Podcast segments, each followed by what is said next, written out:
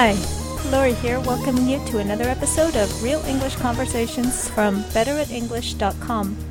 In today's conversation, my friend Yvette and I continue our discussion about perfectionism. The main focus of this part of the conversation is how perfectionist tendencies can cause problems in foreign language learning, particularly for adult learners. Another thing that comes up is a couple of usage differences between British and American English. So without further ado, here's the conversation.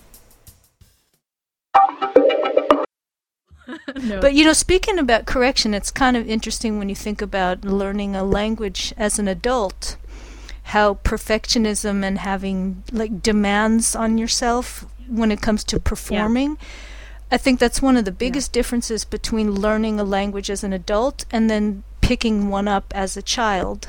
Yeah, I remember when I was in university at the very beginning in the first year, I spoke British English with a British English accent, and I was studying American English or American studies. And I had a lot of American speaking professors who um, just you know i thought it was really odd to be uh, uh, you know using british language to talk to an american professor so i switched to american english which was really frowned uh-huh. upon because it was not the proper language and everything that you did every word you used you had to think is this the proper american word or is it a britishism because it was you were punished much more severely for using Britishisms as an American speaker than uh, if you were a British speaker using American words.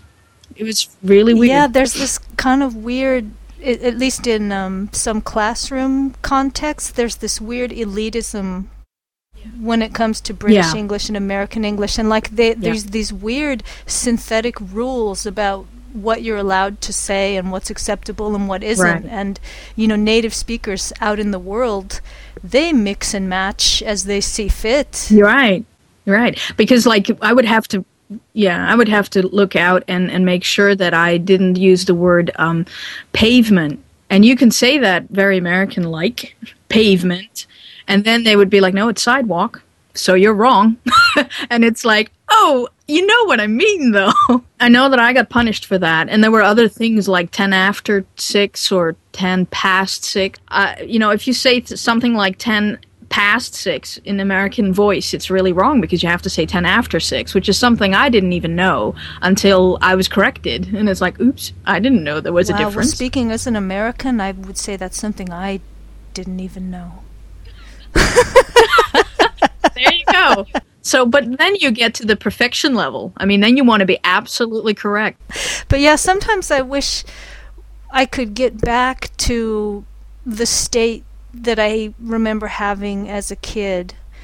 You know, when I'm trying to create something and start battling with per- perfectionist ten- tendencies and, and procrastination and all the demands I place on myself and the ones that I imagine that other people are placing on me. I wish I could just throw it all out the window and just approach it with the carefree abandon that I remember having as a little kid.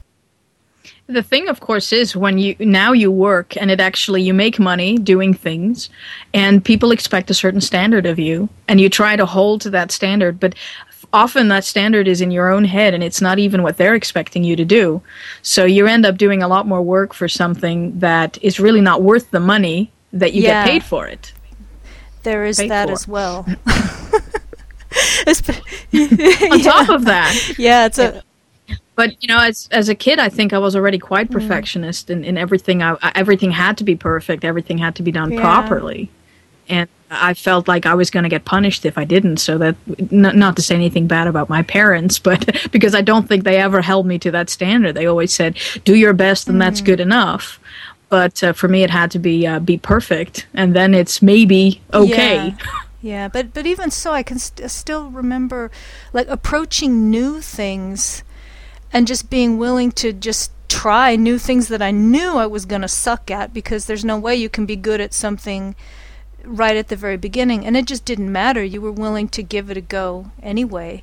And now I, f- I really sympathize with the the people my my students that I used to have when I taught English my adult students how how horrible it can be to sit in a group and you know you need to try to speak the language, but you know you're going to make mistakes and you know it's not going to be right, but you have to force yourself to try anyway. And it's, I think, yeah, for people like me anyway, it's it's really yeah. hard to to force yourself to do that.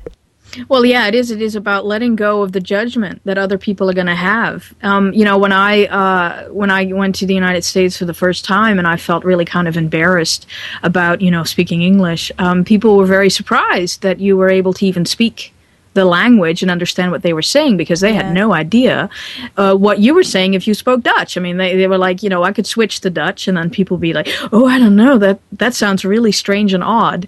And uh, so so that kind of helped me along at the time because I knew that my you know what I could do or how, how I could speak was better than what they could speak my language. And they very often would say, "Well, you speak better English than I do," and I thought, "Oh, I don't think so." yeah, well, you know, most your your English is fantastic, as you know, as I've often well, told you.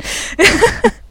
but yeah, but you, most Americans they're just amazed that anyone can speak a language other than their own because even though I think most of us do study a foreign language in high school, oftentimes it never gets past the classroom level. You know, where the the school no. level where really you can do okay on written tests, but but you can't really have a conversation. Yeah, and that's the thing, and it's also uh, you know other little phrases and that people use all the time um, when they when they speak. Um, which is probably what this is all about. It's uh, is just speaking and listening to people just yeah. talking normal phrases instead of these textbook t- uh, phrases that nobody yeah. understands anyway. Yeah, definitely, or that are just. I mean, or nobody yeah, they're uses. so far removed from what you hear out in the real world that it's. Right yeah. I would like a hotel please, room. for one, please. please. or with a bath. with a bath and a shower. That's all for this time. In our next conversation, we'll be talking about some of the British and American usage questions that came up in this conversation, particularly with respect to the prepositions past and after when talking about time. As always, the full transcript and vocabulary notes for this podcast are available on our website, betteratenglish.com. Thanks for listening, and bye for now.